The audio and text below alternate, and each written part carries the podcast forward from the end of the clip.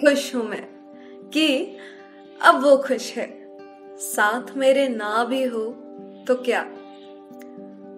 अब वो खुश है। नए महबूब के साथ कई यादें बनाएगा वो अब।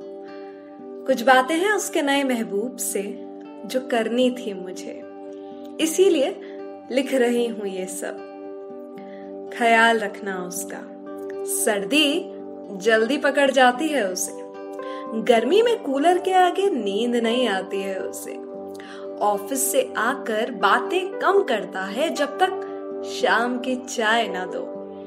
एक ही रंग की अलग अलग शर्ट्स हैं उस पर। प्लीज़ उसे बता दो। मेरा शॉल रह गया था उसके पास बीती सर्दी में।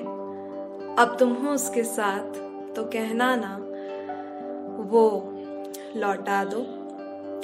तकिया दो लेकर सोता है वो हमेशा। फ़ोन अगर ना भी उठाए ना तो कॉल बैक कर देता है कुछ देर में वो। मिर्ची वाला खाना, उससे खाया नहीं जाता। मूड अगर ऑफ़ हो तो आइसक्रीम ले आता। लिखता काफ़ी बुरा है वो। लेकिन कभी कभार अगर तुम्हारे लिए वो कुछ लिख देना तो तुम बस मुस्कुरा देना। प्लीज़ उसे ये बता देना कि घड़ी बेड के साइड वाले ड्रॉर में ही रखी है। इस बार भूल ना जाए। गीले बालों में कंघी नहीं होती। उसे बता देना। सॉक्स का कलर कोई नहीं देखता। प्लीज़ उसे इतना कॉन्शियस ना होने को कह देना। अगर वो बोले कि गर्मी काफ़ी ज़्यादा है तो उसके लिए ठंडा वॉर्मीटा बना देना। वैसे बारिश में उसे पकौड़े खाने बहुत पसंद है।